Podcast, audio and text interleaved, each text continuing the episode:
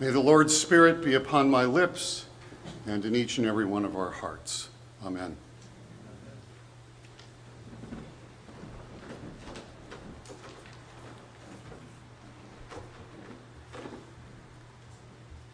It's a special privilege to come here and visit and celebrate at All Souls.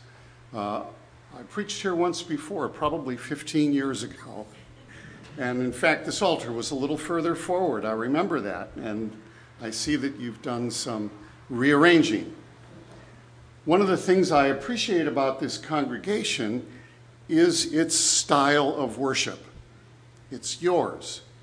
There are others that worship in a similar way with similar arrangements, but the particular way in which you worship God is something to be honored. And it's special for me because I appreciate more than you can imagine the diversity of worship in the Anglican Communion. I've traveled all over the world and worshiped in Anglican churches in many other countries, and it differs greatly. Uh, I've been to uh, Anglo Catholic High Church in London, St. James. They sing the gospel. I'd never heard that. But when I heard it, I thought, this is so extraordinarily beautiful. I'm not sure I'd want to do this every Sunday, but wow, is this wonderful. I've been in worship in Uganda and saw the warmth and joy in the worship there. I've been in Nigerian church, and the offering is one of the central parts of the service. And the basket for the offering is kept up at the front, and the congregation dances to bring their offering and put them down. I've worshiped in Paris, France, with a 1662 English prayer book, probably the most common one used around the world. In all of these cases, these were Anglicans who had found a way to bless the heart of God. And they differed, and it was a good thing. One of the most interesting places where I have worshiped is Christ Church in the old city of Jerusalem, a place uh, the rector, David Pileggi, is a longtime friend. Uh, the congregation is one I have visited over and over. The worship there is largely in Hebrew for one service, in English for another. They have simultaneous translation for visitors from around the world in up to 15 languages. It's an extraordinary place. And what you may not know about its history is this the oldest mission to the Jewish people is the church's mission among the Jewish people, founded in London in 1809, probably 150 years before Jews for Jesus was founded. And it was founded by Anglican clergy and lay people who, reading the scriptures and reading the prophets, believed that Israel would be restored by God, that it would live again. And at that time, nobody believed that. For them, Israel was history and ancient history. It wasn't going to happen again, it just wasn't. But these believers believed the prophecies and believed the scripture. And they said, We need to go and make a way. And so they sent a Jewish bishop, Solomon, to Israel to plant a church there, which he did. He planted Christ Church. He died before its completion, but he started the work there. And they sent doctors and nurses to care for the Jewish people who were the most marginalized of society at the time. All of Israel, all of that area was under the Ottoman Empire, ruled from Turkey. And the Jews were considered the worst of the worst, disregarded, couldn't be hired, just on the very edges of society. And so CMJ did not just establish a church there, but they looked at the plight of the Jews in Israel and said, we need to help lift them economically, take them away from the margins. And so they created factories there to manufacture olive wood statues, crosses, creches, manger scenes, all of those olive wood things that many of us have in our homes, because olive wood at the time was just used for fire. It was considered unsuitable for building, and so it was just scrap. And so they cleverly turned the scrap that nobody wanted into an industry and used it to employ the Jewish people there who were so marginalized. There's a lot more to that history, which I'm not going to go through. But I will tell you this if you go and read the history, you will see that the Anglican Church and that mission is foundational to the reestablishment of the State of Israel in more ways than you can imagine. Today, if you go to Israel and visit Christ Church, what you'll find is, especially at Christmas time, it is flooded by Israelis, Jewish Israelis, who come there, 20,000 in a typical December, because they want to see what Jewish people who are Christians look like and how they worship. It's, a, it's almost a mystery to them. How can you be a Jew and be a Christian? And so they come there to see them. And Christ Church, both with the church and a museum they have there, and a cafe and housing, welcomes them and teaches them about Jews who are Christians, including mm, Jesus and the apostles and the early church all Jewish. That mission continues. If you've not been to Israel, when you go, make it a point to go there. And if you haven't been, make it a point to go. It's a life changing experience. And I will tell you this, and I don't want to really divert any of this to a political side, but I will say this that much of what you hear on the news about Israel, when you go there, you discover that it's not quite what it is that you've been led to believe. It's a worthwhile trip to have firsthand experience of what it's like there. So, my congregation is called New Jerusalem House of Prayer. We're currently in Carol Stream, if you know where the Wheaton Christian Center is at Schmale and North Avenue. Uh, we actually, our sanctuary is in the back of that building. There's a wonderful story about how those two congregations came to be close friends. I won't share that right now, but that's our congregation. We started out as Resurrection Episcopal Church in West Chicago on Route 59, the same origins as the big Resurrection Church here in Wheaton. But our resurrection ultimately became what's now New Jerusalem House of Prayer. This happened in, a series of events which I think you will find meaningful, something to take home. The first is this when I was in seminary, it was at Church Divinity School of the Pacific in Berkeley. It's the Episcopal Seminary in Berkeley, California. And the year that I was to study Old Testament, the regular Old Testament professor couldn't teach the course because he had become the acting dean. And so I had to go to another one of the seminaries. There are nine in what's called the Graduate Theological Union in Berkeley. I had to go to another seminary to study Old Testament, year long course. Now, I can tell you that when I went there, I had a relatively common Christian view of the Old Testament. Mm, I had read parts of it.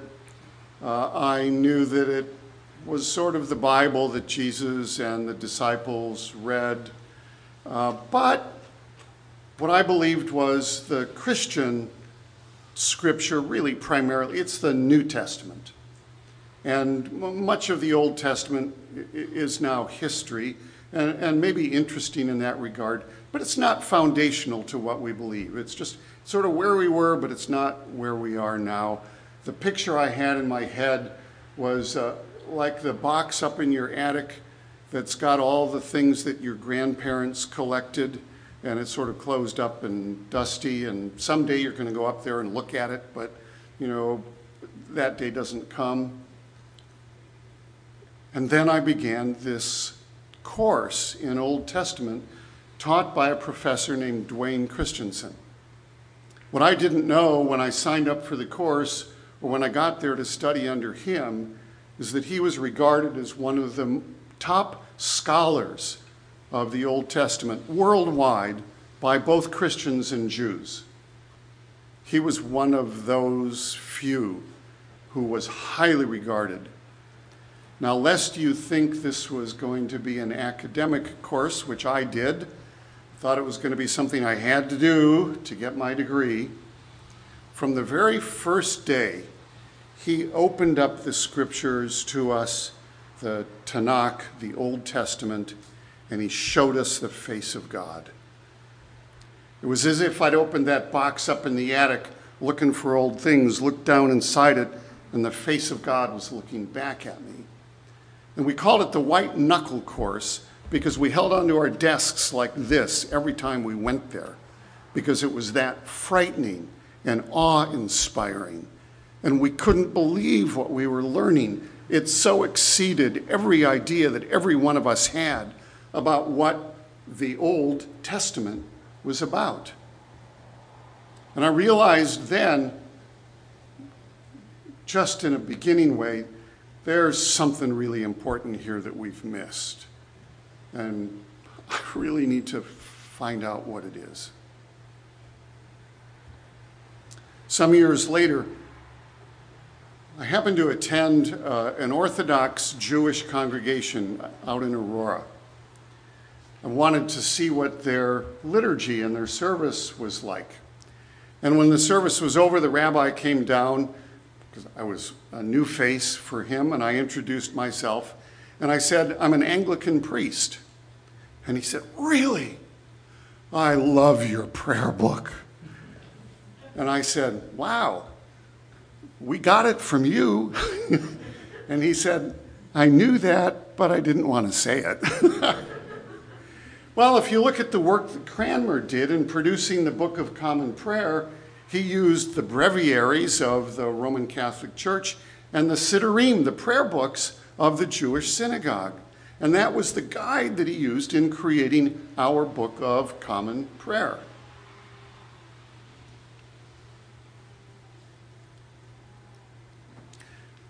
We realized that there was something that we had missed, and so we began studying to try to find out what had been ignored or forgotten.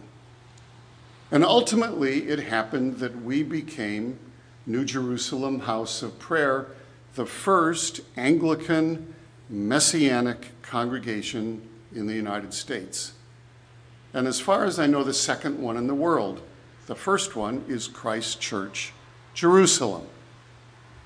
If you go into Christ Church and you see the altar up in front, it has words on the front of it written in Hebrew, which say, This do in remembrance of me. The Ten Commandments are displayed up at the back in Hebrew. You walk in there and you say to yourself, This is a Jewish place. And it is. That's what we're from. Those are our roots. We're a branch grafted in. So, as we began studying to try to find out what is it that we have somehow lost or forgotten.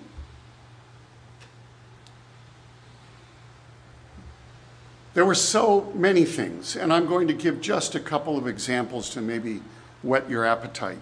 And, and if you're interested in learning more, if you go to our uh, website, newjerusalem.net, uh, there are videos there. There's an eight week course in the Jewish roots of the New Testament. There are articles that we have written, there are links to other places. To be clear, I'm not inviting anybody to come and be a part of us. I think what you guys are doing here is wonderful, and I celebrate it. Bloom where you're planted. But there are some resources that might be found helpful and they can be found there. Let me share just a couple of examples of what we have lost or forgotten.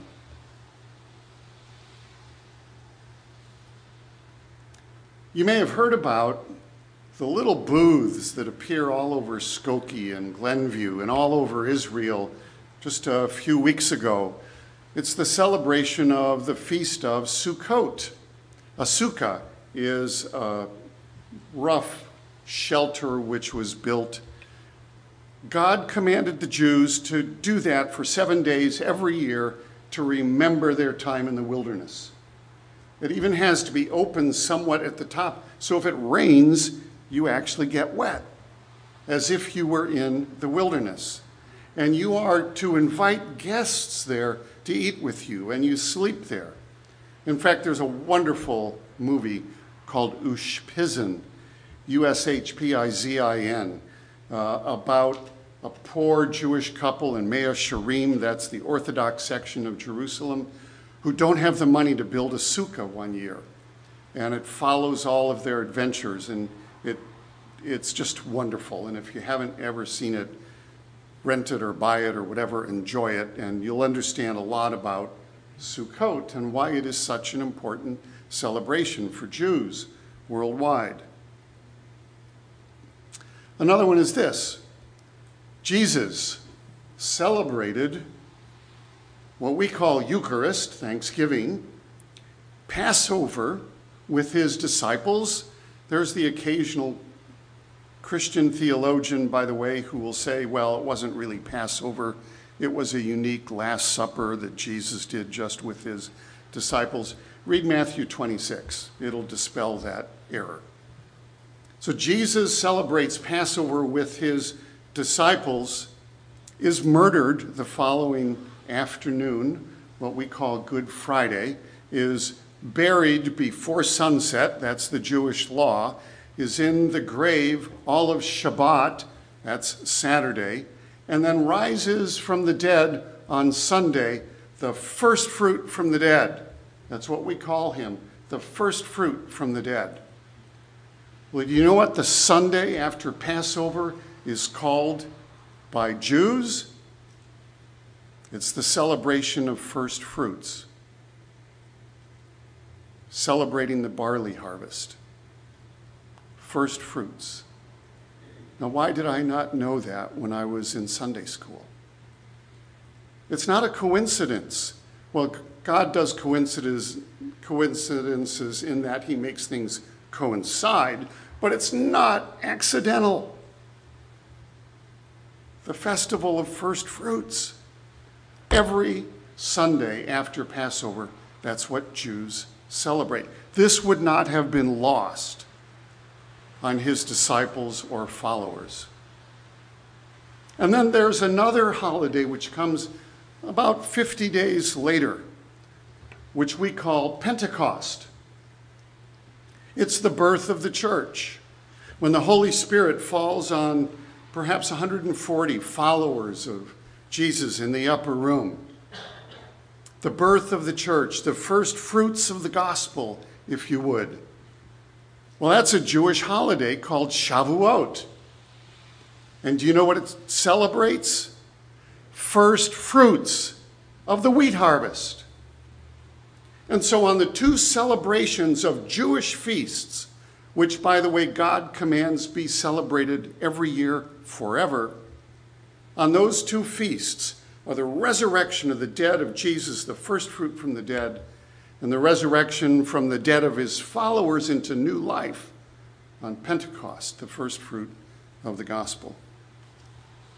So there's much going on that we are unaware of but which really is meaningful and gives depth to what it is that we believe.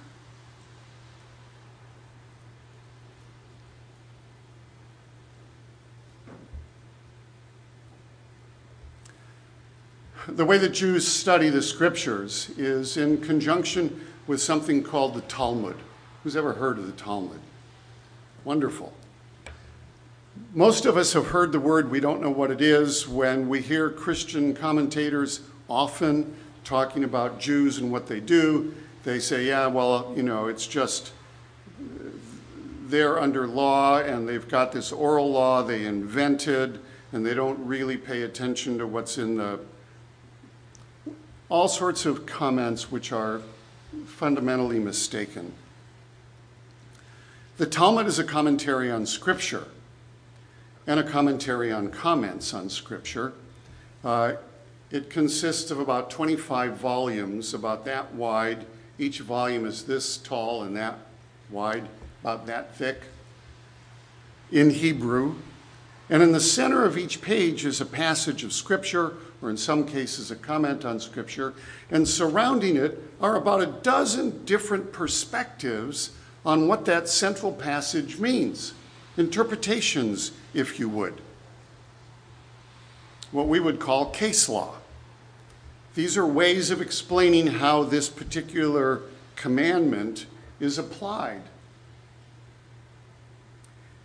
And when you study this, you attend what's called yeshiva. In yeshiva, you are assigned a partner to study with. The two of you together are called havarim, which can either mean lovers or best friends. And the Rosh, who is the head of the yeshiva, comes and says, Today you're going to take Rashi and you're going to take this other commentator from the page. And then you have to argue Rashi, your partner argues the other. You go at it hammer and tong. No personal attack, absolutely prohibited. But you argue as vigorously as you can for the argument that you're reading there from Rashi or, or the other. Rashi's the most famous. Or a couple of others. And then, after a period of time, the Rosh comes back over to where you are and says, change sides. And then you have to argue for what you were just arguing against. Now, think about what this process accomplishes. It gives you nuances of interpretation rather than saying, this guy's right and this one's wrong, and we can't have anything to do with each other. Because of that, that sort of dialectic division, that bifurcation that so often happens in theological discussions. You're not allowed to do that. Not only that, you argue a point which you disagreed with just a moment ago. And the principle of this argument is this this is quite extraordinary. They believe that if the argument is intense enough, it opens up a space for the Holy Spirit to come in and enlighten both of their minds. Ruach HaKodesh, it's called in Hebrew, but it's the Holy Spirit. And they believe that then they can begin to understand in greater depth what it is that God was saying where He said it. And I've been to yeshiva in Mea Shearim, in the Orthodox section of Jerusalem, and watched this take place. I have friends who are Orthodox Jews living in Israel. I've stayed in Orthodox communities there. And well, I hope for the day when the Orthodox realize who Mashiach is, who Messiah is. I respect the intensity of their desire to understand God and be obedient to his will. And in fact, I'll share just briefly this. I have a friend, Orthodox Jew, yeshiva educated and trained. Uh, his wife is the daughter of a good friend of mine, also a Jew. And he and I were in uh, Bet Shemesh, Orthodox village. Uh, and we were talking about Messiah. And you may not know this, but in the Orthodox community, and in fact, in much of the Jewish community worldwide, there is an intense hunger for Messiah to come. You can go on YouTube and find people dancing in the streets, shouting, We want Mashiach, we want Messiah, we want Messiah. And so, this is a, a very intense desire in that community. And so, I'm talking with my friend, we're talking about Messiah back and forth. I'm talking about Yeshua, Jesus, Yeshua in Hebrew, about Messiah.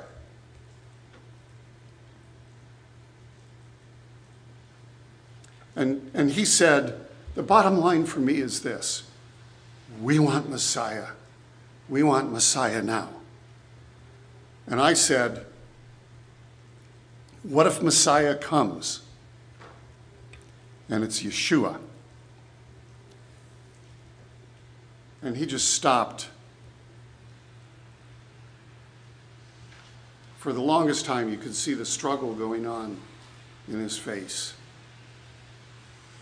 And then he finally said, That would be okay, just so long as Messiah comes. So there is an intense hunger in the Jewish community, a community about which we know almost nothing. So not only do I believe that it's valuable to dig deep into this more than we traditionally have for our own edification, but also to make us aware of the hunger for Messiah which is there among the Jewish people, and try to find a way to have conversation which is not ignorant and, and not disrespectful. The genius of yeshiva is that it allows a diversity of insights on a particular passage of Scripture, a particular teaching of Jesus, without disfellowshipping those who have a different view. Now, to be clear, I know that there's such a thing as heresy. I'm really clear about that. There are ways you can go off the rails and horribly. And one of the jobs of our teachers and pastors and priests is to help us make sure we don't go off the rails horribly. But at the same time, there is real benefit in our learning to discuss things in an intense way without personal attack and without getting angry with each other because we disagree. And it's quite possible that the view that that person has with which I disagree, if I listen intensely, there might be a word in that. There might be an enlightenment in that that I need. And equally for him or her, as I share to the best of my ability my understanding. And truth be told, I think if we do that, the Holy Spirit comes and enlightens both of our minds. Amen.